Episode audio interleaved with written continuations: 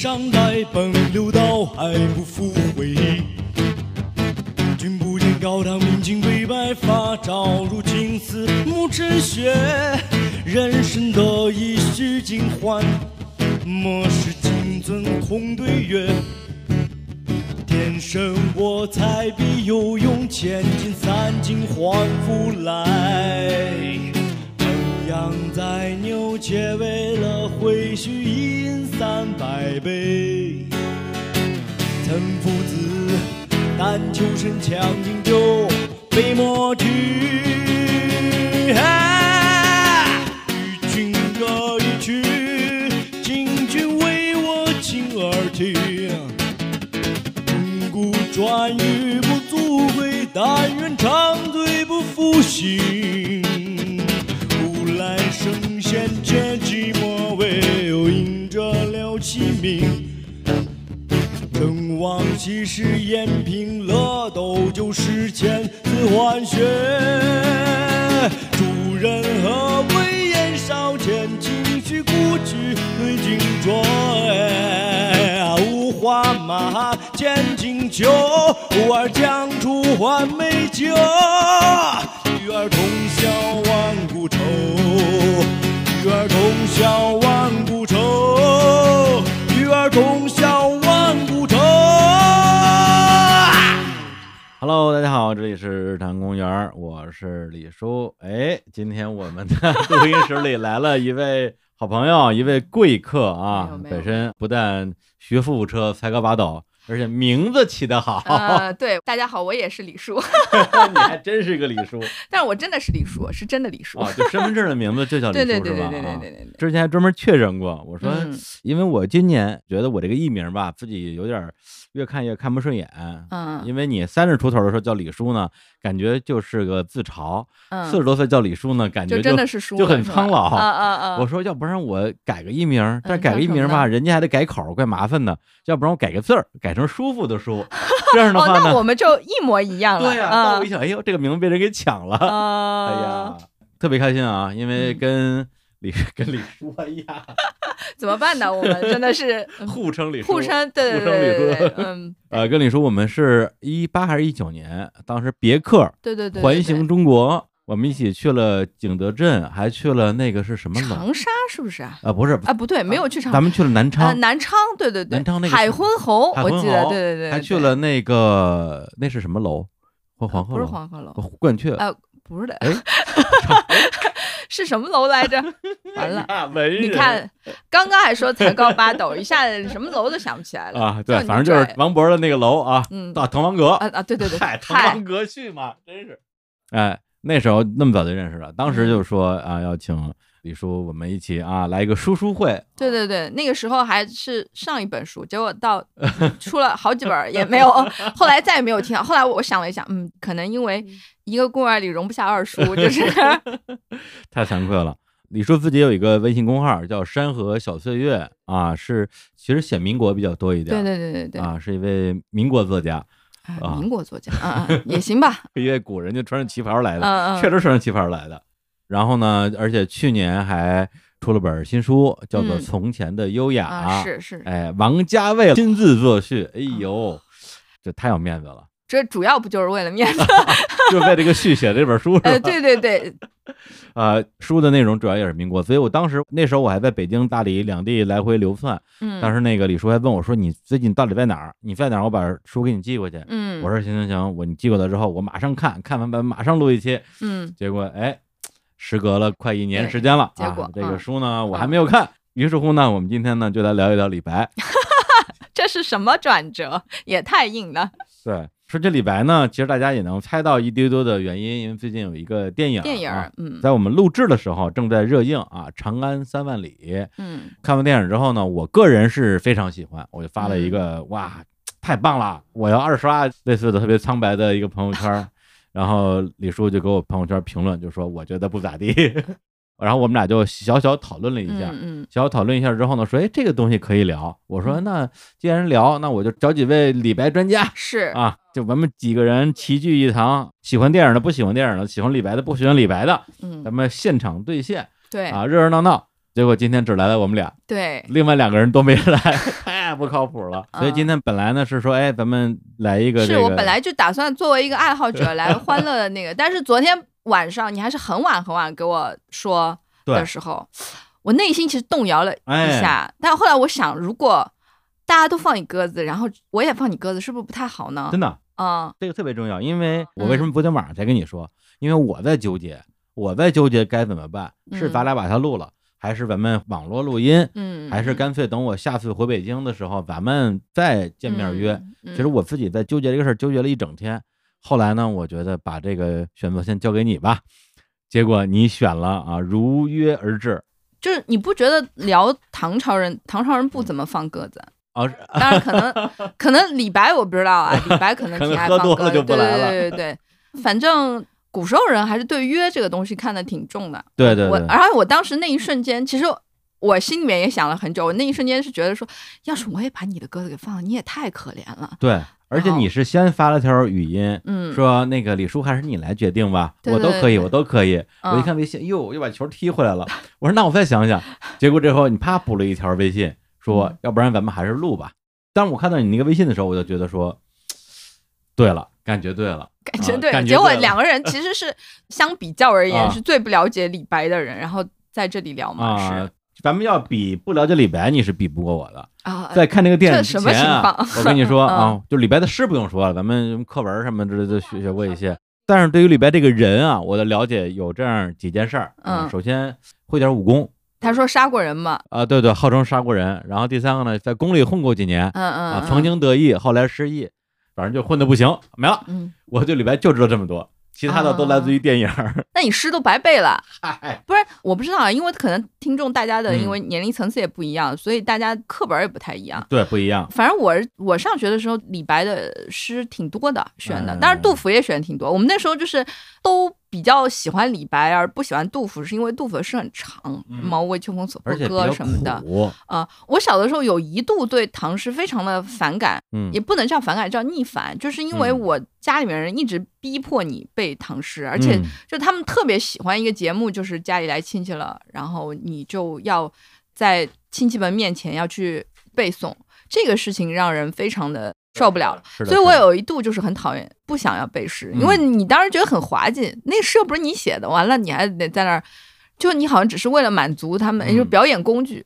对，唐诗背诵机，大概就是那种东西。然后我妈那时候还要送我去那种少年宫，啊去那种拿腔拿调的哦朗诵，你知道，就很恶心。就是我嗯自己内心对对不起啊可能脑袋，可能有人会觉得就挺好，我觉得是因为可能我自己本身不是很外向的那种嗯人，所以我自己当时觉得我那样朗诵的时候是一种特别恶心的状态，就是我嗯接受不了这个事儿。对我也接受不了。所以呢，在这种情况下，我记得上学的时候，我们最痛恨的诗人是白居易和杜甫，啊，因为他们写太长了。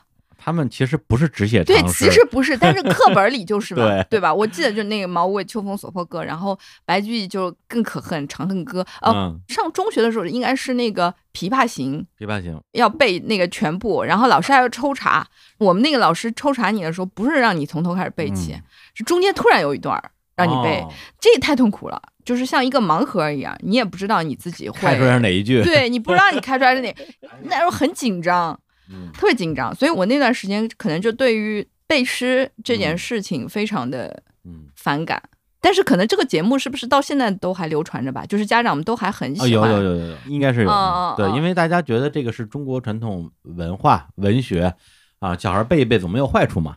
对，因为我发现我的同学他们会时不时拍点儿短的视频，然后发朋友圈儿，嗯你，就发现他们又开始新一轮 的背诗了。就到了你朋友的下一代，对对对对对，哦他们开始背诗了，哎然后是鸳鸯相报何时了啊？对对对对，真的就是有这种感觉。所以，所以就是我说回到那个电影《长安三万里》啊，我为什么前面说那个，就是因为我觉得我当时对这个影片有一点，是因为我那天去看的时候，周围有很多的小朋友，嗯，有，然后就呈现出了这种。非常踊跃的背诵的那个，因为他那个中间其实，比如那个有几段还是挺感人的，尤其是他们在那个黄河边上，嗯，将进酒那段是吗？对对对对对，你还是挺感动的。但是你正在很感动的时候，突然有一种 沉浸式的背诵的那种，一堆童子对，很昂扬的时候，你其实那个时候你就有点儿出戏了。对，你又不忍心打断他们，因为你会觉得他们也很小朋友们虽然很稚嫩，但是很有热情，嗯对对吧？？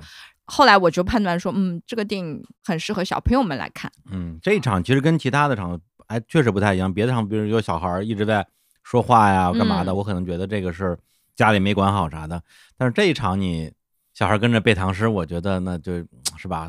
对对你有点感动啊，动对有点感动，对对对就让他背吧。但这也嗯不是电影的错呀，这对对对，这个不是他，哎，但也也有可能哦。你不啊觉得就是这个时候他，我是觉得这个电影第一个问题就是他确实三个小时太长了，破了动画电影的世界纪录。是吗？对，哦，这玩意儿有世界纪录啊界世界第，一好的，就是真的太长了。但是这嗯种长不是怎么讲，就是他想要表达的东西太多，我也能理解。嗯但是你在这么多的里面，我觉得他的剧本上来讲，就是它太平了。嗯，太平了。当然，就是对于我而言，我的第一个失望点其实是起在高适跟李白相逢的那一场戏的，就是嗯。你觉得他们俩打，哎。然后一回头一个，我其实对李白是很期待的，哦，然后他一转脸出来是那个样子的时候，我当时是很想喊道号的，就是很想痛一下，哎什么玩意儿，就是那种感觉。因为李白他一定是个帅哥，就你可以不喜欢他的诗或者怎么怎么样，啊。但是你绝对不能否认他是个帅哥。啊？你觉得动画那个不帅是吗？不帅，太不帅了。啊，我不知道，可能是不是你说，哎，是不是男男的会不会觉得帅是吗我觉？得挺帅的，不好意思。哦天呐，这也太不帅了。I'm sorry。嗯，而且我认为他的帅一定是女生能欣赏的帅，哦，我有证据的。什么证据？第一，我们想啊，李白这个人，你看，你前面讲了他的出身是、嗯其实是沉迷的，他到底是一个什么样的？他因为我觉得以李白的性格，要是他出身特别好的话，他一定讲到满大街都知道了，以及一定会写二首诗说我们家祖上是怎么一回事，哦，但是他都没写，对吧？嗯所以他说明出身肯定不好。嗯所以他这个电影你说了他是商人之子这件事儿，对吧？那我们知道，其实那个时候商人的小孩儿是非常被看不起的，嗯就是你失去很多机会。从这个角度来讲，你跟杜甫没办法比的啊，你跟高适其实也没办法比啦，哦因为出身不一样，对吧？这个是第一个，你出身本来就不好，嗯然后吧，你说还老喝酒，嗯尤其这个电影里的李白，感觉像喝多了假酒一样，就是就是他一随时随地都在尬笑，这我很受不了，就是酒囊饭袋啊一直像喝多了假酒的那种状态。虽然唐太的酒度数不高吧，但是总体而言，就你一直在喝的情况下，嗯不是很容易受女生欢迎，对不对？嗯但这种情况下，他可以做两次赘婿，还可以勾兑上玉真公主这么厉害的人。啊，就两次嫁入豪门，对，你们想，不是长相好是什么呢？才华呀哎为什么不喜欢贾岛呢？哦，因为他丑啊，对不对？原来如此，长相很重要的。好好吧好吧好吧，啊，所以我觉得李白一定是帅哥。才貌双全，就一定，因我们不用去讲他，因为他的才华放放在这里，我们大家都看到，对吧？嗯？对，那一定帅哥，不是，但是实际上他电影里边想表现的是他是一个是个帅是一个哥是吧帅哥的那个天哪，我意思 这个时候我特别想问大家，就是大家能觉得他帅吗？嗯，我觉得是肤浅的那种，就是李白一定是很帅的，而且他那种帅是那个年代的帅。哎，那那比如说现在的演员啊，咱们随便嗯说，就真人演员，如果要选一个人来演李白，你觉得是哎目？前为止，目前为止，其实是有《妖猫传》里的李白是最接近我对于，但是那个不帅啊，哦，那个是帅的。你往新百帅的清，。你往新百清年轻的时候，你去畅想一下，那个时候他一定是帅的。想想啊，他在宫里的时候是四十多岁对呀、哦，就是一个迟暮帅哥。而且他喝了那么多酒，他能不稍微老一点吗？对不对？对，嗯，但是《妖猫传》里的那个李白，确实我觉得是李白他特别接近是李白我对对啊对对对，哦。嗯，哎，挺有意思的，因为我在看这个李白的时候，就是这个动画里边李白的时候，我想到的就是《妖猫传》的李白。哎，对吧？所以其实你移情，你就你带入到那个角色对，我觉得这两个还蛮像的，我觉得蛮哦像，气质蛮像的。我总觉得就是，一个喝真酒，一个喝假酒，是吧？对对对对对对对。还有就是，就是我看到后来我明白了，哦，原来这个电影到最后它的主角应该是高适。对吧？他不应该是李白，他其实是说一个老实人多么的靠谱啊，是吧？他讲的是一个老实人一直不被人看好，嗯最后到了老了，终于啊，这个怎么讲？而他很靠谱嘛，嗯一直都干很靠谱，嗯而反而是每次一去找李白说应约而去或者怎么样，然后李白都不记得这个事儿了。对，你说这个事儿有没有像是李白能干出来的？我也不能否认啊，啊就是酒喝多了有对，有时候酒喝的不都这印？象对对对对对？这个也是有可能性的。反正我看到最后的时候是啊，原来这个导演可能是非常喜欢高适吧，嗯，这是你的印象是吧？对，我倒觉得啊，我倒嗯觉得啊，首先这电影我我个人非常喜欢，而且有时间的话我会去看第二遍的，而且我的这种喜欢，我感觉是不太容易被别人的不喜欢所动摇的那种。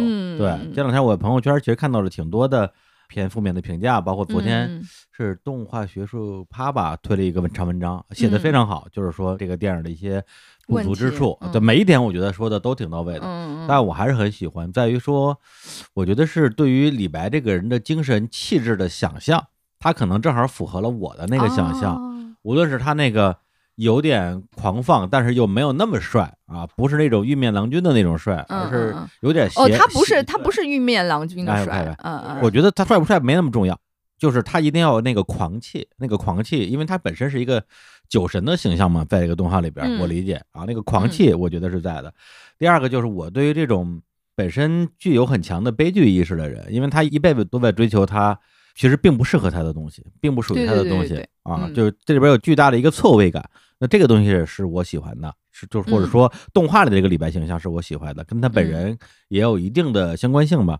然后另外就是高适这个视角，其实你让我看的话，我觉得我可能这个戏份是谁多谁少，最后结尾收在哪我觉得这些东西我没有那么看重。我在看，比如说从高适眼中的李白，特别是在那个扬州一次嗯，啊，午夜巴黎嘛，嗯，就是嗯甜蜜的，生活嘛，然后又到了长安，这些东西，在我看来其实就是了不起的盖茨比啊啊，对，就是作者眼中。的盖茨比的那种感觉，就是大亨小传。就我们逆水行舟到最后那一点的时候，我我最后还是够不到那个地儿，对突然回去了。对，那盖茨比他就用一生时间在追求黛比这样一个最后让他幻灭的女性，那李白以为追求不属于他的这个什么功名啊、尊重啊等等这些东西。嗯那最后电影关于李白的这个收的这个尾，确实我刚看完之后，我有点怅然，觉得啊有这有点仓促，因为给了。高适很多的笔墨，然后最后李白来了一个“两岸猿声啼不住，轻舟已过万重山”，哎，没了。嗯。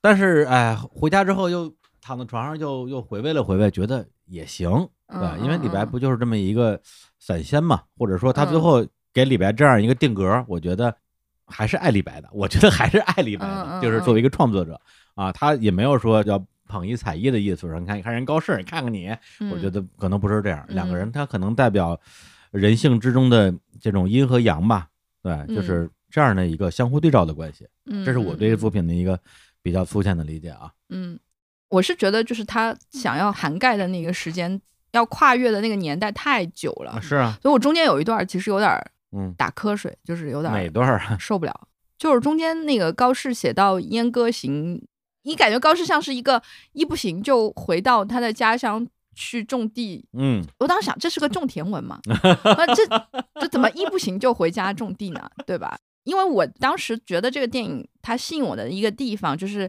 我的一开始是猜想是，哦，终于有人可能要去拍高适跟李白的那一段了。哪就实际上，他们实际上友谊是有没有有的，而且其实他们现在把想象是说他可能二十岁的时候他们就相逢了，对吧？嗯但实际上在历史上，就我们今天所能看到的这个里面来看，他们相逢其实是在四十岁、四十四岁的样子。那时候高适应该四十二岁，而且高适是杜甫介绍的，就是其实是嗯三个人的友情。其实那个时候是高适不太得意的时候，嗯因为高适其实是五十岁以后他才有了功名，对而且从县尉开始做起的。嗯他们这三个人来讲，高适确实是可能是最接近普通人的一面，哦但是其实高适会比我们更能忍。比如说，他五十岁的时候不是去接替做县尉了嘛？嗯县尉这个职务其实是很卑小的，所以嗯像杜甫这种，就是你看杜甫天天想着要报国，但是一叫他做那个县尉，他就不做了哦，啊。我记得他还当时还写首诗，就是他不做了。还是要面子的。呃，不想做，但是你看嗯高适就接受这个职务，他就做了。当然他做的不开心，所以高适嗯当时做了以后，我记得他有一首诗，就是讲那个鞭挞梨梨树那两句诗。最近一次看到是看到那个《大明王朝》里面用海瑞讲了这句的时候，其实那两句是高适写的。我觉得他本身还是对于民的一个嗯关心嘛，就是他倒没有想到自己有多惨那种啊。哦，但是整体上而言，你看高适他五十岁以前都过得非常的不如意，嗯啊，他是这样的一个状态。但是李白可能是不一样，就李白四十岁的时候，那简直就是该玩过的都玩过了，对吧？该看过都看过了，嗯该怎么样属于是是不同的一个状态，所以他们那时候三个人的友谊是那样的。嗯然后这个里面，我记得在那个里面讲说，好像李白有有一种，我们因为一听到李白就总容易想到什么“安能摧眉折腰事权贵”，是吧？嗯但是其实我们不晓得的是，李白其实写了很多拍杨国忠马屁的诗，他写了很多这种杨国忠啊，啊，就是写了很多拍马屁的诗。嗯但这个很正常。之前我咱们俩聊过，我说、嗯看唐代诗人的诗，你一定要把它跟人要把它分开来，对，就是因为诗和人是不一样的。他写那个诗的时候，也许未见得他是安能摧眉折腰事权贵，使我嗯不得开心颜。后来是因为摧眉折腰事权贵了也没有用，所以他不能开心颜。对，仰天大笑出门去。对对对，啊我我被启示捧号，你所以就是我一般觉得读诗的时候不要去想这个人是什么样的人。嗯当然，诗里有没有诗人的心境，当然有；有没有诗人的当时的境遇，肯定是有的。但是多半来讲的话，就是你不要去看背后，有很多的诗人，这个人本人不太经得起脱模，但是他的诗真的写得很好。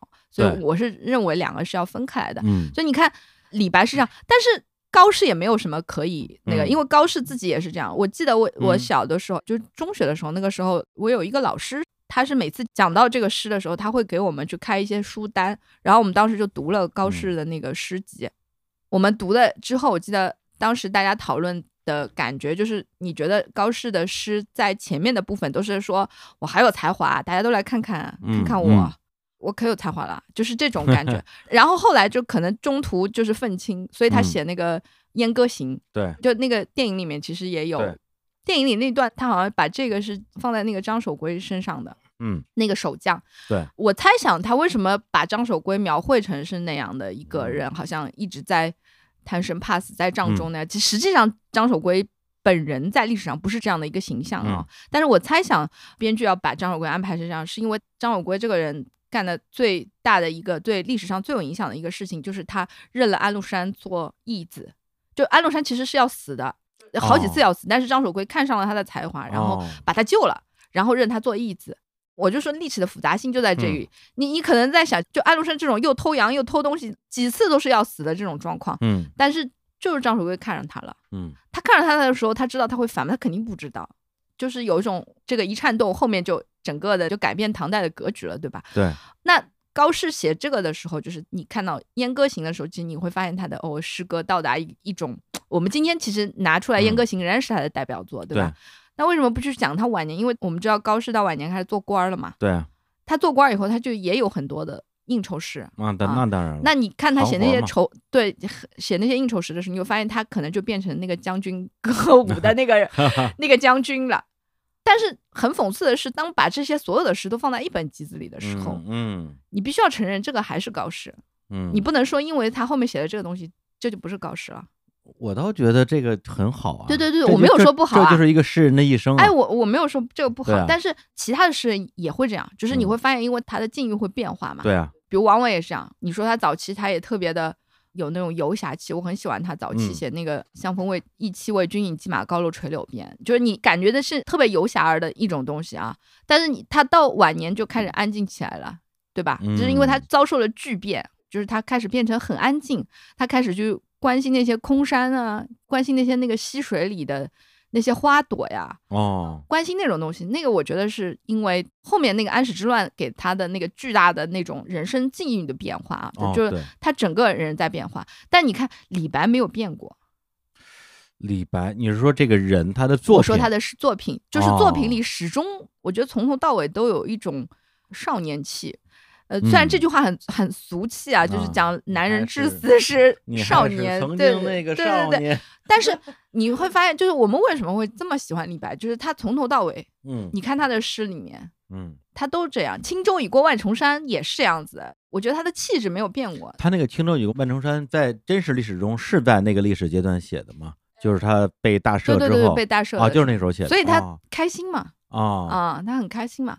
但你刚刚讲的就是他的那个悲剧色彩，对，这个我是认同的。嗯但是这个其实不是电影那个，你只要知道李白是谁，其实你就大概会知道他的你所说的他的一个他所想的，其实永远得不到嘛。对，嗯，因为长安在那个时候，对于我们嗯所有的文艺青或者不文艺的青年，嗯所有的青年来说，它就是一个嗯耶路撒冷，就是它就是一个圣地，对吧？所有的人当时都觉得我要去一下长安。当然，你嗯去了长安，你又会发现，比如说白居易却也会说“居长安大不易”，对吧？对长安是个很不容易待待住的人。白居哎易都说不易。对对对，都对啊，所以他要 居易，就是长安是一个你没有两把刷子，你一定留不下来的人。嗯但是你要想一想，李白已经很厉害了。嗯他不仅留下来，他还留下来那么多干部们，就是贺知章这样的老干部，然后还要说他哇，这个神仙，对吧？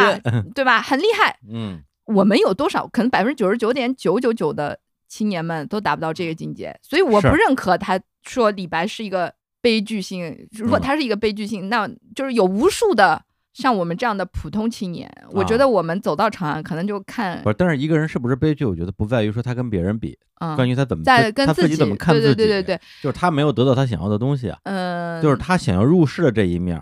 其实我我蛮好奇，但但你知道，他去见玄宗的时候，他也是以道士的身份去的。啊？我知道，但是我是觉得，当然他可能隐藏了他的欲望嗯啊，或者他没有隐藏他的欲望，但是他没有想到，其实因为他在诗歌上的才华实在是太无敌了，嗯所以他人总归会认为我是可以做一切事情的。就是当嗯我在这个地方有这么大的才华的话，我为什么不觉得我可以做一个？嗯因为那个时候的宰相也有写诗写的很好的，而且那时候的皇帝其实很看重嗯但是他忘了一件事情说，那个时候的宰相他不是因为写诗写得好他才当宰相的，他是因为他有管理的能力、治理天下的能力，同时他写诗写得很好。啊，对，因为咱们今天来的路上啊，我也是拿手机随便下载了一本，看名字应该写的还行的书，嗯，叫《道教徒诗人的李长之老》。师写的是吗？对呃，写的非常好，这个书我一定要推荐，这个书写的特别好。对啊，我出名再念一遍啊，嗯就完了念。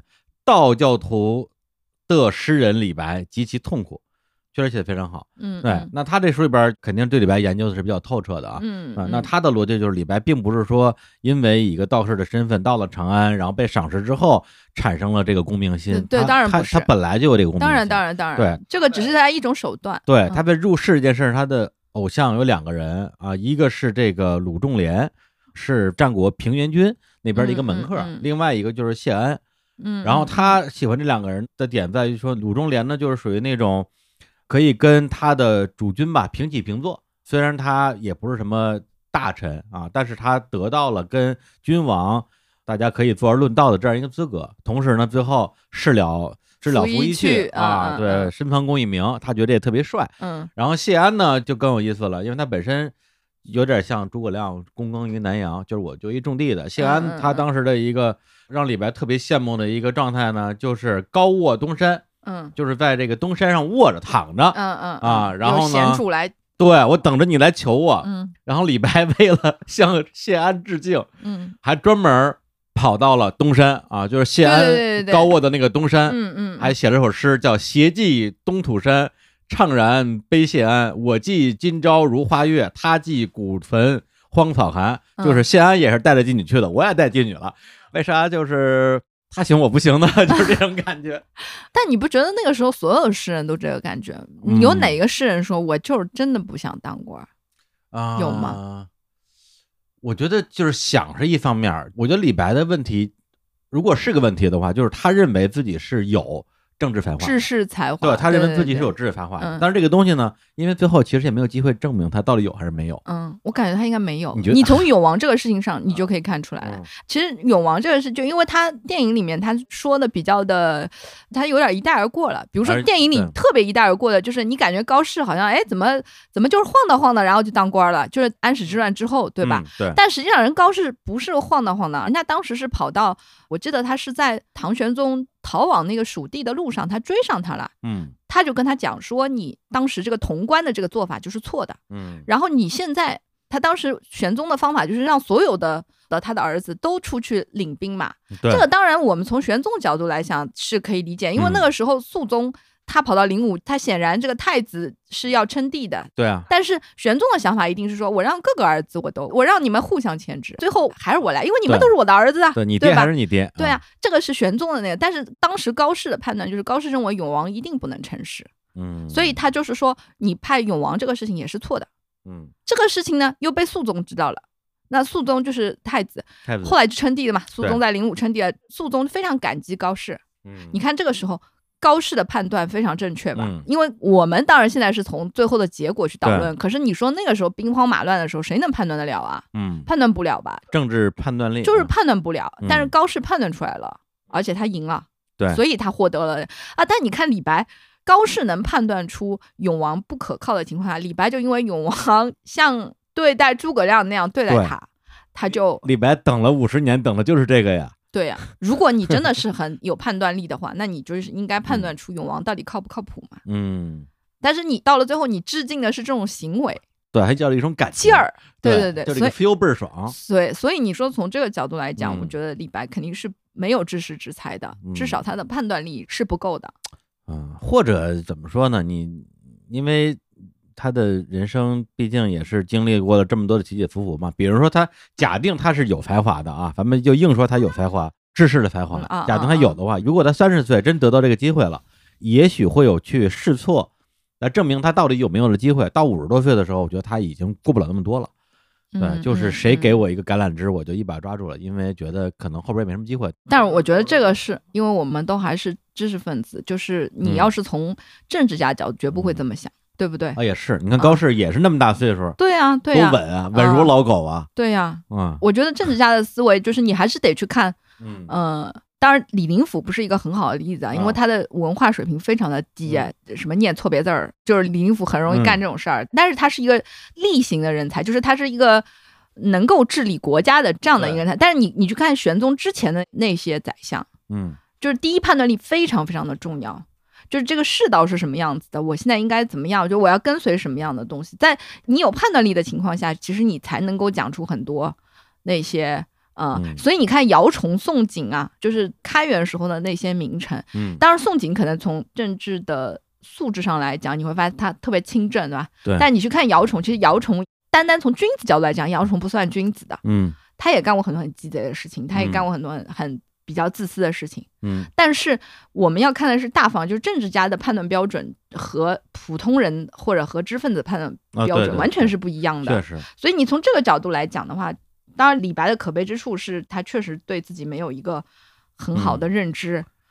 但是如果有，我觉得如果我有他一半儿才华，可能我也没办法认知好自己吧。我要是能写出一半儿他的这样的诗来，我也觉得我什么都行。呃，这个确实是一个问题，就是在于他的这个才华，某种意义上可能决定了他没有办法作为一个好的这种政治家。对，而且你看他的，就是我刚刚讲李白的诗，从头到尾都是特别有少年气的嗯这样的诗。就是你要从头到尾都很少年气的话，嗯你怎么去治理国家呢？哎，但是又是大文学家又是大政治家的人，其实也不乏其人。比如，苏轼算吗？王安石？你确定吗？苏轼可不是一个成功的，苏轼嗯最后不是靠他弟弟的话，他就是也啊太惨了，是吗嗯？对呀、苏轼你看后来就是不停的被贬斥，嗯然后他弟弟不停的去，我这官儿不做了，我可以嗯再自贬三级嗯啊、就是不停的在贬官。苏轼也是很不成功，嗯我觉得可能唯一就本身诗词写得好，然后也有一些治世之才的，可能是辛弃疾，啊哦，对，辛弃疾对吧？可是嗯辛弃疾也不是特别如意啊，嗯、嗯也不能算很如意吧。但是他已经算是我们觉得就是，你看他干的那些事儿嘛，你就会嗯觉得、哦，辛弃疾干的事儿是正经事儿。你说李白干过什么正经事儿呢？也没有。喝酒呗。对对，喝酒当然是个 算是个正经事儿吧，但是你看。李长志老师说的那个就是特别对的一点，就是李白确实之前干的所有的事情，你看他做道士也好，什么终南山，那个时候大家都可爱嗯那样走了，就是把自己演绎的特别的不追求名利。所以终南山是个捷径嘛，那个时候哦。讲终南捷径就是这个道理，就是我先进去，我变个仙人，然后你那个皇帝知道我可厉害了，我是嗯。仙风道骨，然后把我叫出来，啊，就跳出科举这个，因为太难了，过去科举太难了，嗯。过去你要做个探花或者你要怎么样，这个太难了，做不到，嗯，所以大家不能讲歪门邪道吧？嗯。嗯为什么看行卷呢？或者我要要推荐，这个很正常的嘛，嗯。因为你本身的那个资格就那么点，嗯应该比现在公务员考试要难多了吧？就是，嗯，嗯，应该应该名额少嘛，对嗯吧？所以那个时候想出那种招儿很正常。对，所以就是从他的本身欲望来讲，他是有想入世的这一面的，想要去封官加爵啊，治理天下。嗯但实际上他无论是用他的正道，还是你说的这种修仙的道，实际上没走通。对，而且我觉得也许也不是没有给他机会，也给了他一些机会，但是就是嗯临门那一脚可能没有能够达到吧。就是他进了翰林院之后，嗯你要说真正正正经经写一点奏书，也许也可以。嗯，反正我看就是，无论是从电影还是从一些书籍，就是说他写的那首诗嘛，嗯啊，嗯最著名的之一哈，嗯嗯，云想衣裳花想容，花想容，啊，嗯嗯确实，一方面让他得到了皇上的欢心，又因为这个诗被什么高力士禁言，然后杨贵妃然后不让他嗯当官，这个事儿应该是个真事儿。你觉得是真事儿吗？我还是会认为，我就是会认为这个事儿。你觉得是是个戏说？嗯，我觉得还是戏说比较多。哦，我觉得关于李白在宫里的很多事儿都是戏说。我记得他有一个讲他的那个功能的，说他好像他会那个外国语言，是跟吐蕃还是跟谁当殿翻译、同声翻译。我想当时想说，嗯，这只能说明他是个很好的翻译。是说明他真是个外国人。呃，对，就 是他，你只能说明他有集采。但是你因为李白在长安待的时间不少，嗯而且我为什么我反复的说，我觉得没有不给他机会，给他机会了。嗯，而且你看他认识的人，真的都是很不错的。嗯我们从一个就是他是一个商人之子的角度来讲，嗯他已经得到了很大机会了。嗯你要像绝大多数年轻人真的得不到，如果不是因为他这么有才华，真的得不到这种机会，你很难想象的。嗯，你皇帝都已经见你了，嗯当然他遇到的玄宗已经不是开元初年的那种玄宗了对。但是不管怎么样，他我认为嗯玄宗是能看得清人的，嗯，就是老了，但是没还没老糊涂。没有那么老。我觉得嗯认识一个李白到底有没有治世之才还是可以的。嗯比如说，就是李林甫这种的，看不上李白，这很正常，因为嗯李林甫会讨厌一切有才华的人，这很正常，这是人性嘛。嗯但是唐玄宗，比如唐玄宗有时候他也会纳闷，他不也会问李林甫说，为什么近些年朝廷没有人才了，就没有人才推荐到我这里来？哦，他也会问的嘛。李白遇到玄宗的时候，还没有到后期那么荒唐的时候，嗯就是我还是偏向于认为他真的没有这上面的才华，上帝赋予了他这种嗯写诗的无比的才华，嗯可能另外一方面就是在这个上面会关上另外一扇门，那嗯这没有什么。如果他是姚崇宋璟，也许就写不出这种。嗯我现在细想想，可能是不是围相了以后，只有张九龄是嗯写过了不起的诗句这种。但是其实你看他，我们能记住的，好像也就一两首，也就是对吧？嗯像李白这种，你可能随便认一首，嗯不及汪伦送我情都很有名，啊，对。是不是？而且像什么“我本楚狂人，风格俏孔丘”，这是他晚年非常晚年写的。对对对对对，确实少年气还在。呃，对呀、我是觉得人也别太贪心了，你都不世之才，就 是已经这样了，就算了。嗯，那你怎么看？就是李白他寻仙问道啊，出世的这一面，你觉得他是相信那些东西的吗？我觉得他不相信，你觉得不相信？嗯。为什么呀？当然，比如说求长生，这个说起来就是一个很大的话题啊。啊，我觉得他不相信，是因为他前面那么热衷于这个功名，嗯还有如果他真的相信这件事情的话，他就不会后面接受有王了。嗯如果真想明白我要求长生的话，他后面那个老婆其实比他想的明白，就是那个宗夫人，就宗楚客的孙女，他的老婆最后其实对他这个很失望，最后其实是跟那个李林甫的女儿还是孙女叫李腾空，是跟他去修道去了。哦，就人家去，就他老婆离开他了，其实第二任夫人是离开他的，嗯人家是真的去修道了，但是他还在跟永王搞不清，那他这个不是个出世的态度。嗯当然，这是他悲剧所在吧。我觉得李白就是他把所有的那种少年气、那种蓬勃的那种东西，他留给了读者，留给了后世。嗯但是今天从他那些行为上，你看他的内心深处的话，嗯你会发现他的那些壮志难酬，但是他没有那么发牢骚。从这个角度，我还你还是很容易喜欢上他的。他不是一个把嗯牢骚诉诸于诗歌上面的人。嗯。不过出事这个事儿，我倒是有一点不同的想法，嗯因为我自己会觉得说，比如说我们期待一个人，他是一个，比如说老庄，是吧？感觉他们就是这个属于哲学上的一个先贤，这个人嗯想明白了之后，他就永远明白了，然后他为后人制定了一些修修身修心的一些方法。但是实际上，比如说李白，他中间有几年时间跟那什么丹秋生啊，天天就跟那炼丹，然后嗯云游天下那些东西，嗯。我倒觉得他不见得说是我弄这些东西的目的，只是为了去给自己多一个身份去宫里边或者说是嗯。为了逃避现在面前的困境啊。嗯，我觉得他嗯他相信这个东西，跟他那之后想法也发生变化，又决定再去入世，我觉得这里边可能没有那么冲突，因为人本身是嗯一个不对对对，断变化的。当然当然人是，而且人是复杂的。人是复杂的，对，或者说他同时又有一个出世的心，又有一个入世的欲望嗯啊，甚至他觉得自己是抱有着一种出世人的心情去入世，我觉得这种可能性是是都存在的，嗯，对，嗯并不是说啊嗯这个人他说一套做一套，嗯这个人很虚伪哎，但你知道吗？其实就是丹丘生把他介绍给玉真公主的，啊，对啊，所以其实，反正我我是个银媒嘛，也不能不不不，怎么能这么说呢？对，那你啥意思啊？不是，就我的意思是说，实际上我认为他在入道这个事情上，不能说他的动机不纯啊，我不是这个嗯意思啊，嗯但是我是说他本身这个入世的过程，就第一是。我觉得他出世的这个过程不能脱离掉他想要入世的这个念头，或者嗯他想要入世的这个欲望，对，因为他干了很多很多的事情，其实到最后我们会发现，他其实是为了要更一步接近长安。嗯然后我同意，就是你说他可能一辈子求长生是他的一个想法，嗯求治世就做诸葛亮是那个，但做神仙也是一个，这两个不矛盾不是说我做诸葛亮我就不能做神仙了，嗯，他脑子里肯定不是这么想的嘛，我对吧？我我又要做神仙，要做诸葛亮，对对对对，人都是既要要啊，呃，对，但你要说做神仙和做诸葛亮哪个更重？当然这是个特别特别主观的嗯。事情，就我自己内心觉得他他内心深处还是觉得做诸葛亮更重一些，嗯，因为神仙这个事儿不到死谁也不知道什么人得了神仙嘛，诸葛亮这个事情，你觉得跟他的家庭出身有关系，当然应该是有嗯关系啊，还有这个也没有什么，嗯不是说他想嗯做诸葛亮了，他就不是李白，这个很正嗯常，因为那时候全天下读书人都有这种，这太正常了。对我就是说，我们今天在分析的时候，你一定要去想，可能每个诗人都这么想，嗯即使是王维，其实他也想的。啊，王维都想，当然，当然，我为什么在玉真公主这个事情上有点跟李白过不去，是因为啊我特别喜欢王维。哦，我有一段时间研究过，就是为什么王维跟李白没有过交往。但是你看他们之间有这么多的朋友，孟夫子对吧我我爱呃孟夫子、孟浩然，他们都是孟浩然的朋友。他他们好多好多，汪伦其实也跟王维认识，反正就是他们有这么多共同的朋友，但是他们两个人没有交往过，两个人朋友圈互相从来不点赞，可能都拉黑了吧。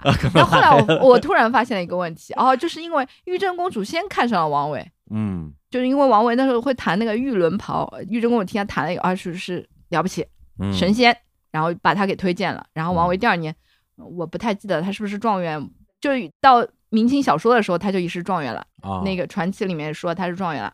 然后他是因为其实是皇狮子案，他就被贬到外地去了。嗯他在外地的这几年，玉真公主又遇到了李白，哦，是这样的一个先后关系。对对，啊趁虚而入。所以什么相看两不厌，遥望敬亭山，这个是写给玉真公主，李白写给玉真公主的。哦，情诗啊。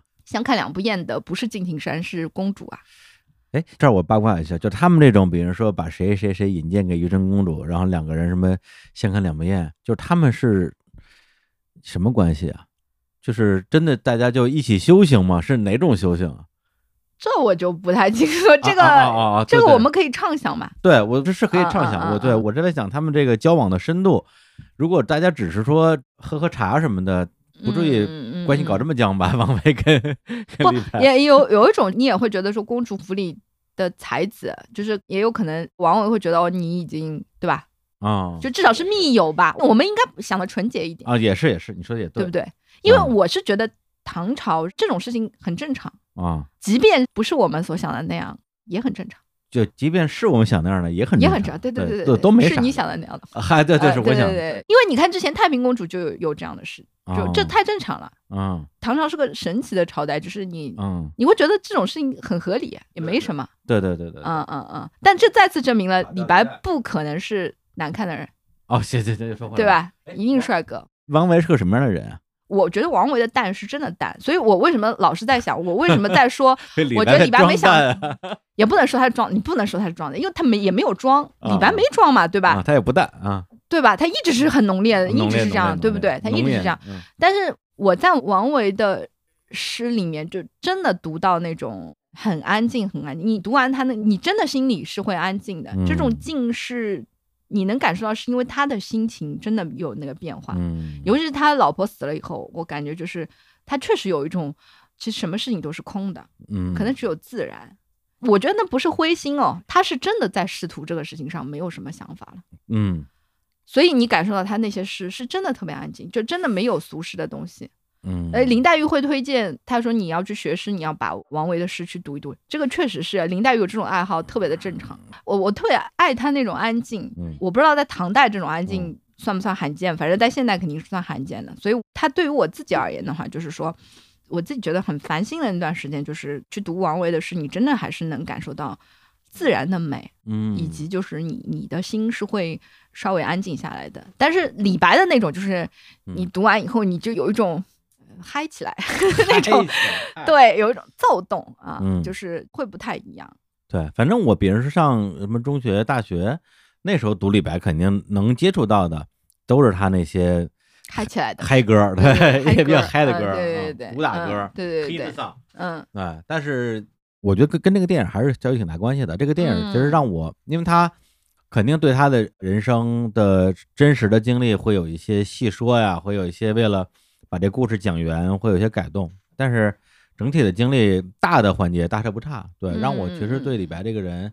确实是有一个更明晰的故事线。那之后我也、嗯我也看了书，我也看了看他网上的一些资料，嗯差不多，差不多是是那个样子。对，所以实际上对于今天的我来讲，李白最大的魅力可能是来自于我刚才所说的，他这种骨子里的又有很强烈的酒神精神，同时嗯他又郁郁不得志带来的这种悲剧性和冲突性嗯啊，这个事情本身特别符合我的审美，我就喜欢这种嗯夸父追日式的人物，我觉得很有美感。嗯对，哪怕他在这过程之中，比如说写了一些很不入流的东西，然后他没有写很不入流的不没有，就是说写一些拍马屁的一些诗啊，他的拍马屁也写的蛮好的。是写的蛮好的啊。嗯就这个行为本身啊，嗯嗯就是哪怕做一些你可以认为是可以被称之为污点或者是有点自辱的行为，在我看来，嗯其实都是其悲剧性美感的一部分。嗯，对嗯我是能够欣赏的。嗯嗯，我是特别想说，有时候很想向大家推荐那些他不是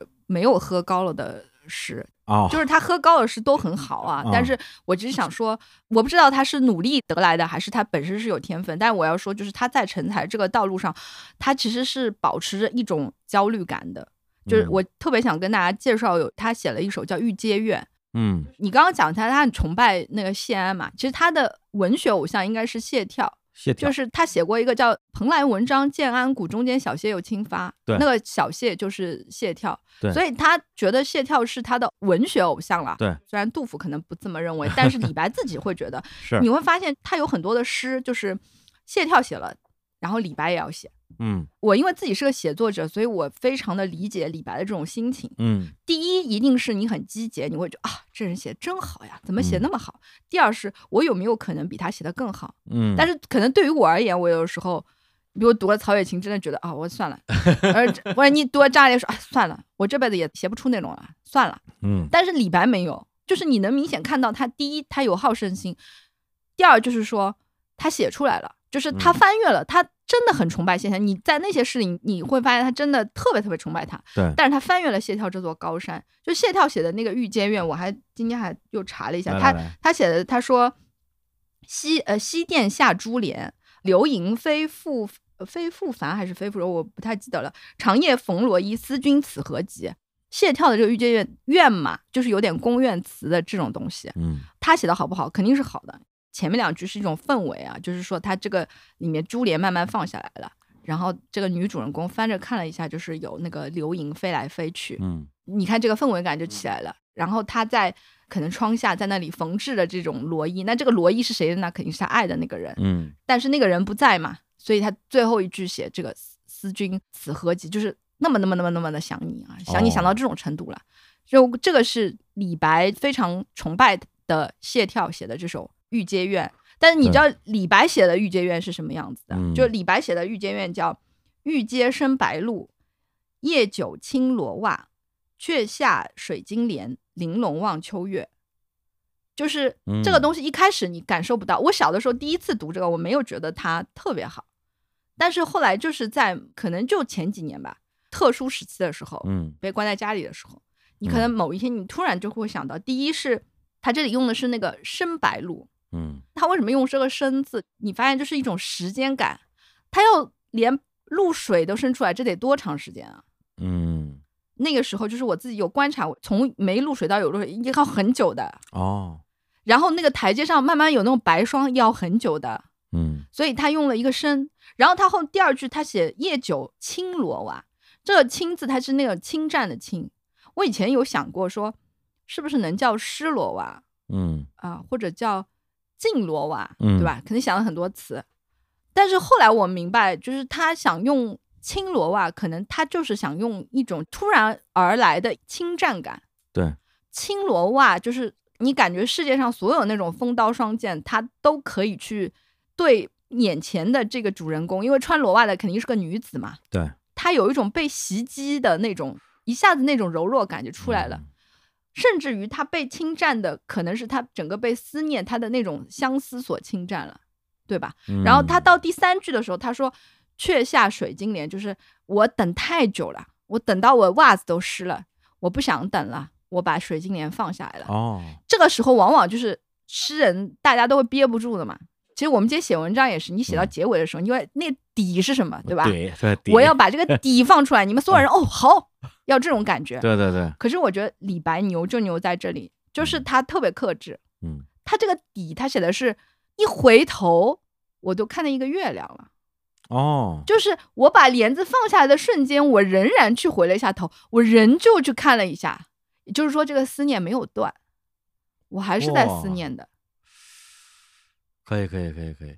我也是看书里边写说，李白喜欢这个谢朓，因为谢朓的文风被称为清丽嘛。对对对对但是李白主要喜欢的是他的清对对对对对。啊，就是包括什么中间小节有清发嘛，他这首诗写的确实很清啊。但是你看李白这首诗，他一定比谢朓写的好，因为谢嗯朓到第四句的时候，他就忍不住，他那个底，他一定要告诉大家说，你看他思君此何急，他一定要讲所有的人都很思念，就是这个女子她是多么的思念这个人啊。写到这里的时候，其实是诗人可能就是说。他也不是没有自信，但是从我们今天看来，他会觉得说，我要告诉你，这是一首写他思念的，相当于是写了三句之后憋不住了，说看怎么样，思念不思念，思对对对？你们就看思念不思念吧。嗨，大概就是这样。但是嗯李白的自信就是在于我就是没有，我憋住了。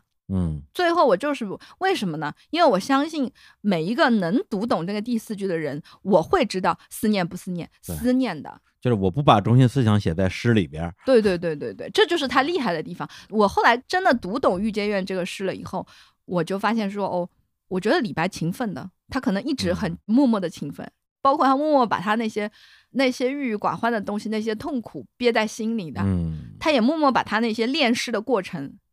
当然也有可能，他真的就是天才，开口就是青罗袜，不是像我们想湿罗袜啊，哦也有可能，也有可能啊，对也有可能。但是我还是认为有一个磨练的过程。对，就是因为诗人给我们的印象可能分成两种，第一种是嗯天才型的，就提笔就来；第二种是那种推敲型的对对对啊，就不停的改呀改呀，就嗯嗯生推啊、然后生敲啊，贾岛这些人又出来了，对又出 来了看长得丑又 对对对，就感觉李白好像应该是不推敲的那种人，但是也不见得。我觉得他可能推敲不告诉你。嗯嗯或对者对，第一，他的诗才一定是快的，他肯定是很机敏的那种可以写快诗的啊、嗯但是他一定，我不相信他心里没想过。嗯，啊对，他可能在心里推敲，他不会是写完之后一遍一遍改的那种。对对对，所以我我觉得他很勤奋的。你看他时时刻刻他都保持一种紧迫感，他都保持一种焦虑。嗯，就谢跳在他心里一定是一座高山，但是他翻过去了。对对对，但是但反正对于我们来讲肯定不行，张爱玲是座高山，翻不过去。就是当我心里这么想的时候，我就知道哦完了，做不了李白了。就是写作者其实是很痛苦的，啊，你心里的高山是张爱玲，这张爱玲是其中一座了。啊就你可能这座你也翻不过去，就是 哪座你能翻过去？嗨，这就那个，我现在只能翻我自己这座山了。就是，但是我会羡慕李白的嘛，嗯，对对对，就是这个是一个写作者，你不得不承认他的那那个，所以电影里边他就是写那个黄鹤楼那个，嗯嗯，对，嗯那个东西其实就是跟史实是不是一样，我不知道啊。但是这个东西其实体现了李白的那个这一点的性格，就是看到嗯前人就这个主题写了一个好诗，那我要写一个更好的，对对对对，对他的这种求胜心，写就是写作者是非常非常需要这种，嗯，但这种过程是很痛苦的。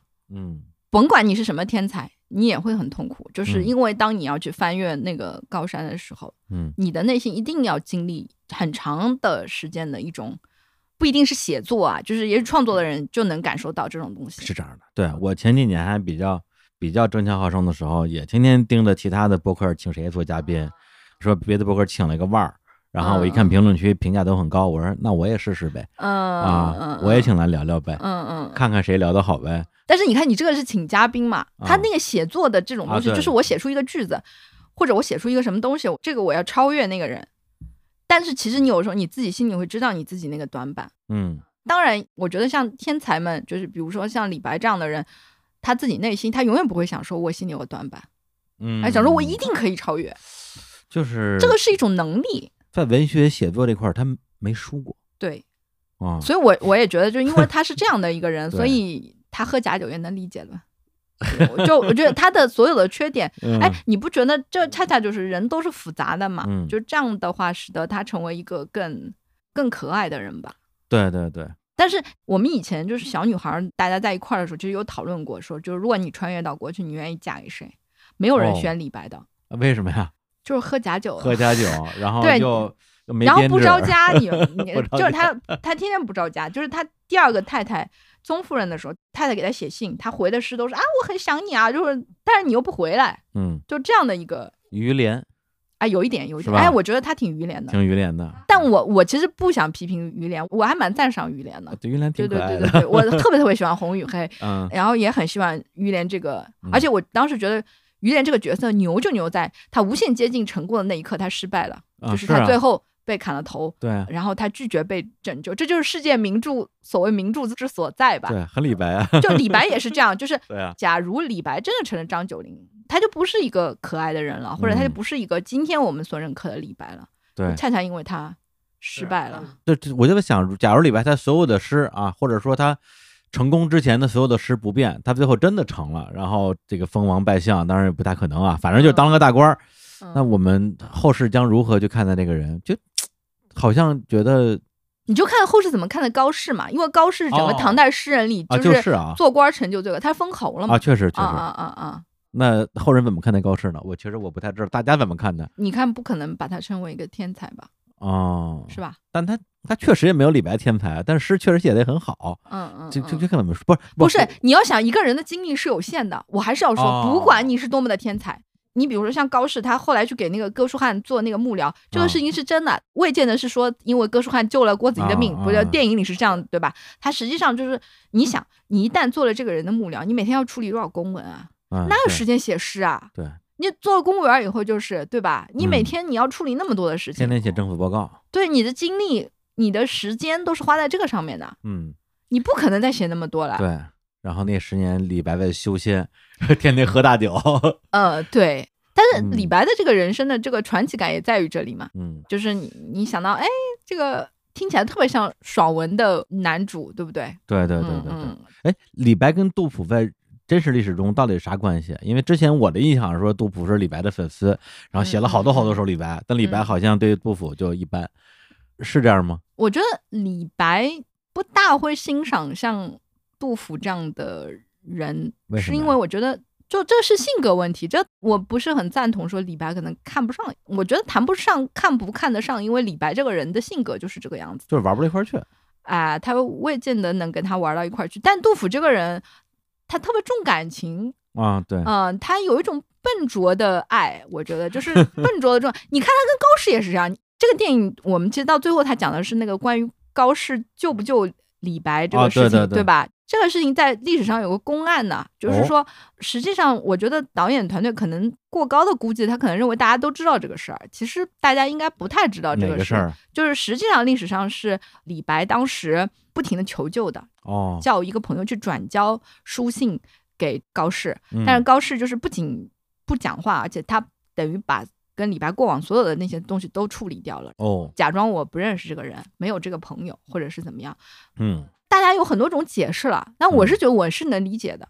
第一是在那个时候，我觉得第一高士是很有政治智慧的人，对，然后我觉得这个时候他帮忙，也许有时候就会出点事儿，因为他是个边将，就是你本来要是不帮忙，大家觉得啊、李白就是喝假酒，就是可能糊涂，他就是个糊涂人。对但你要是这时候一帮忙，可能就觉得重视起来了。为什么他还帮他来求情？啊，背后有势力对，有可能这么想。当然，我不是说我要替，呃，即便不是这样啊，啊，你要想这也人之常情嘛，对，当然当然，是不是？这电影我觉得他是为了把这个故事讲的讲圆，美好，对，然后他给了这个历史另外一种你看不见的可能性。对对对，这个没什么，我觉得这挺好的，这个挺好的。嗯你看高适本身是没有理睬李白，这个事情在后世人就是一直在批评高适。哦，但我们看，其实高适后来对杜甫，其实他也帮助过杜甫、嗯。啊，包括那个电影里又说那个严武嘛，嗯。就是严武其实是杜甫晚年能在成都居住一个很大的靠山，是他的赞助人，相当于是、啊，哦。严武就严武对他非常非常的好。高适其实对杜甫呢，就是有帮助，但不多，嗯。有一些只能这么讲。嗯。但是你看这种情况下，我记得杜甫那个时候到那时候高适已经去世了，嗯。他突然翻检他的那个诗箱啊，突然看到高适早年给他写的那个两首诗，嗯，呃两句诗，他一下子就感动的就哭了。杜杜甫啊，对对对。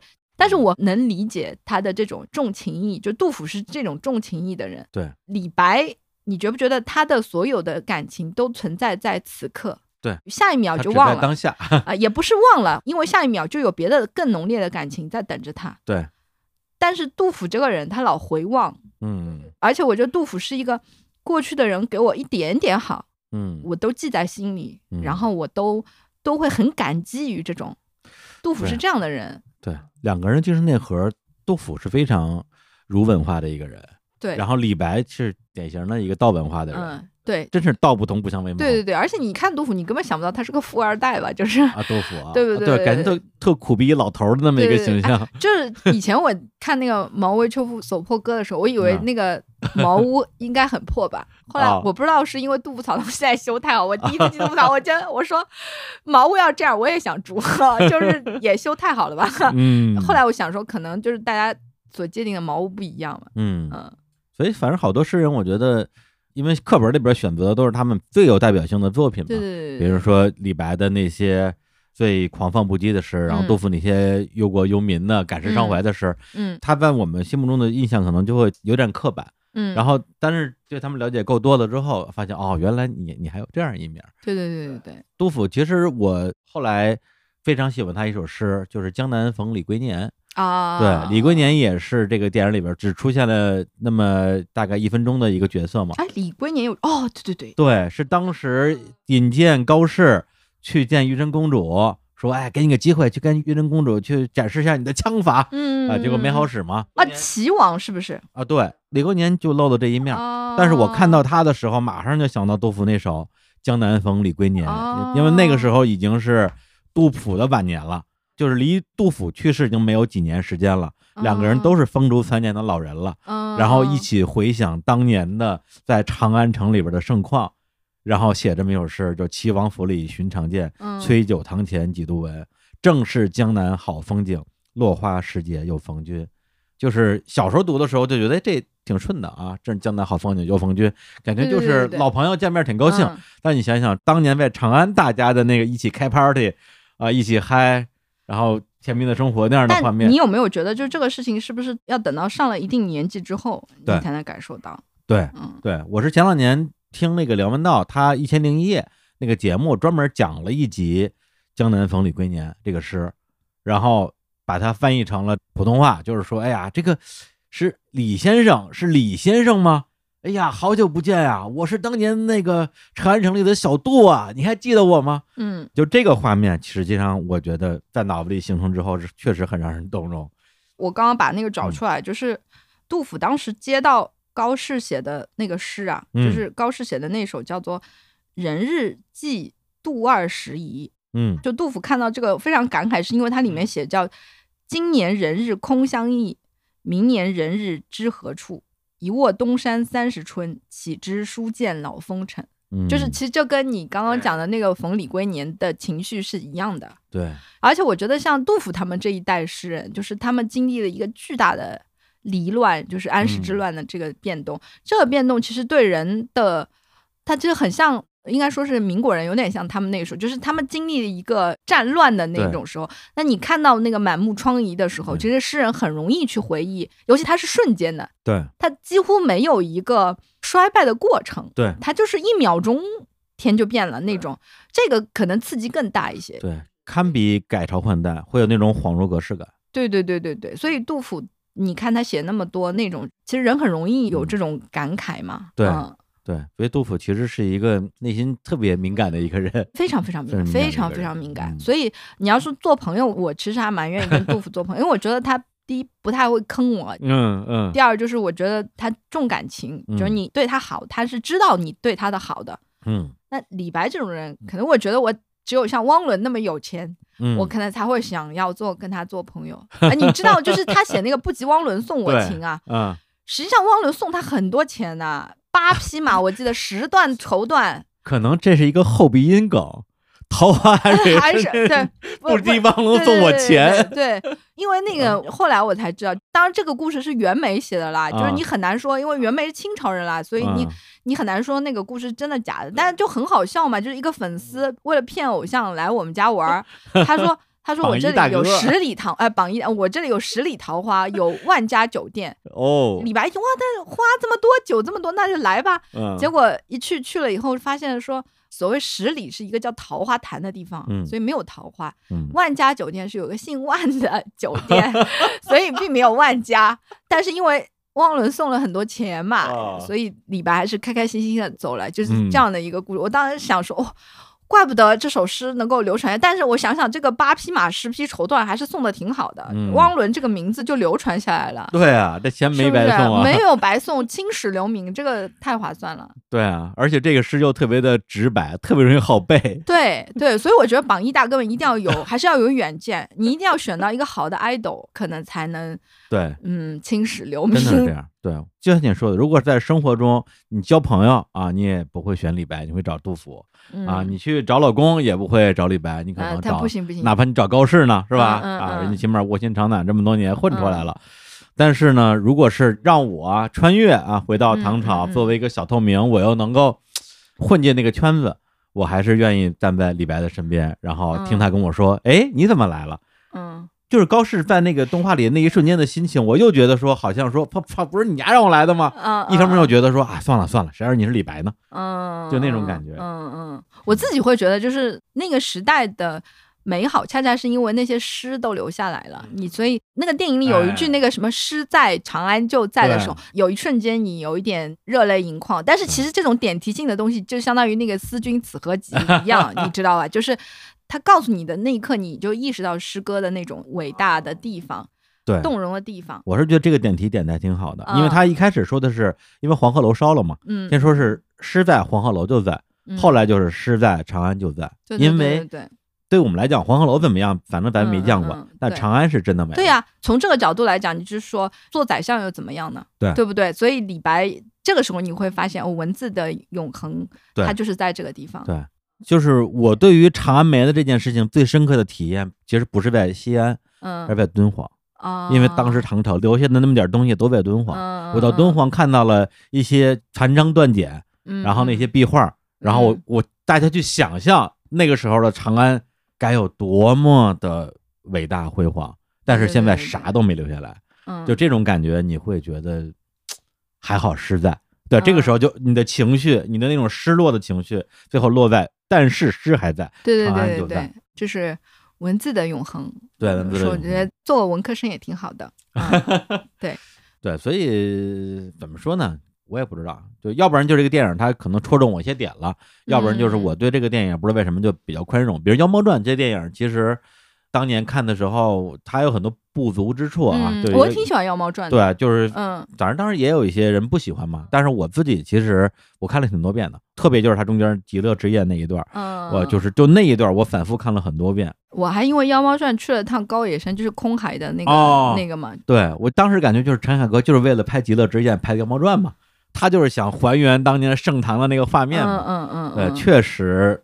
哎呀，就是特别就是那个李白金百清念那段，那个完全就是李白本白，没白本白，就当而且他是念完诗之后就泪流满面嘛，然后我也泪流满面，我也不知道为什么，就觉得说哇进去了进去了，嗯，嗯这个是我觉得这个是诗的力量。嗯就是我开头因为讲了那么多，就小时候叫我背诗的那种反感啊，嗯，但后来我在想，就是背诗也没有什么不好，小时候不能理解也很正常。对但是背诗的最大的好处就是，等你长大了以后，嗯你遇到一些什么事，比如失恋了，或者嗯比如那个远离家乡，比如跟同事吵架啦，嗯或者被老板迫害啦，就是你遇到各种各样的事儿的时候，嗯但是你自己可能心里满目委屈，你或者悲伤，或者快乐，或者什么，你突然想起两句。嗯诗的时候，你比如说那个高适“莫愁前路无知己，天下谁人不识君”啊，对，就是你一定要遇到这样相似的事情，你遇到挫折的时候，你突然想到这两句，你心里是会有一股暖流的。这种暖流是你看多少的网文都没有用，你知道吧？你就那两句一下总戳中你，然后或者一下子给你一点力量，或者有一些一下子就让你流泪这种。对对所以小时候读不懂也没关系。对，这两句话初高中的时候给过我很多力量，我都不知道谁写的，是因为同学写在我的那啊个天下谁人不识君？对，同学写在我的那个毕业的那个纪念册上的。我的同学还写过“事了拂衣去”，现在心想说，那你这是要十步杀一人吗？这个要干嘛呀？这是，但那时候就是大家好像就都写着，觉得特酷，你知道？就是、嗯我记得还写过那个“苟富贵无相忘 ”，你看那时候嗯就是一种纯纯的友好的这种祝福。对，所以我觉得别的不说，我觉得咱们就是中国传统文化留给我们的这个古代诗词的部分，真的就是嗯我觉得是我们赚到的。哦，这个绝对是我们赚到的，嗯因为外国人想看也看不懂，我们自己反正我是觉得越上年纪可能越容易去体味诗中的一些滋味吧。嗯嗯对嗯然后呢，最后说一个特别无聊的烂梗，就是在七月二号晚上凌晨一点零七分，我给李叔老师半夜发了个微信，说：“你说啊，从前的优雅是真的吗？” 为什么我会凌晨李叔会给李叔发微信呢？因为我嗯喝喝多了，我觉得我简直太优雅了。嗯喝多了之后就没有乱发那种啊乱七八糟的微信，嗯就是这么优雅啊！然后李叔老师第二天回复我说：“看怎么理解嘛。”对，然后我说：“哎，不好意思，喝多了。”但是咱们今天聊完之后，我觉得从前的优雅是真的呀，啊是是真的很优雅呀啊为什么总结在这儿了？难道明天总结李白吗？啊，就对李李白也很优雅嘛。嗯，对，行，那那个哎，今天其实还是有点意犹未尽啊。嗯咱们就是嗯今天其实是，确实是像我们录音之前的心理预期，就是呃论聊一切，嗯嗯，确实乱聊一切啊。晚上就是也泛聊了一下李白啊、高适啊、杜甫啊、唐朝那些诗人。嗯这些人和那个我们印象中的那样一个时代没什么营养，大家就随便听听。嗯，然后这个电影呢，反正李叔不喜欢，但是李叔喜欢，啊，所以大家可以 有点分不清，哎对对对，说不这这节目不一定什么时候播呢，嗯播的时候嗯说不定电影院都没了啊。啊，但是大家如果听了节目之后对这个电影。啊，算了，我打什么广告也没给我钱就是啊，就随便，我都我觉得就是我听到这里还以为这个是一个原来把我骗来做的广告，本来我发了朋友圈说请找嘉宾，还嗯真有朋友说我可以给你介绍片子的导演、制片人，他们追光动画的什么高管之类的。嗯我幸亏没介绍，要不然这节目人一听什完么，对，一上来一上来一通骂嗯，把我一顿打，嗯啊，没有，我们就想说啥说啥，对对对自己聊开心的就行了。啊，那最后我们就给大家放歌啊，放个云想一生花想容呗。哦好的，哎，行，就为这首歌不要结束了这次节目，感谢李叔。好，感谢李叔，哎呦哎呦，行，那我们叔叔会下次再见，拜拜。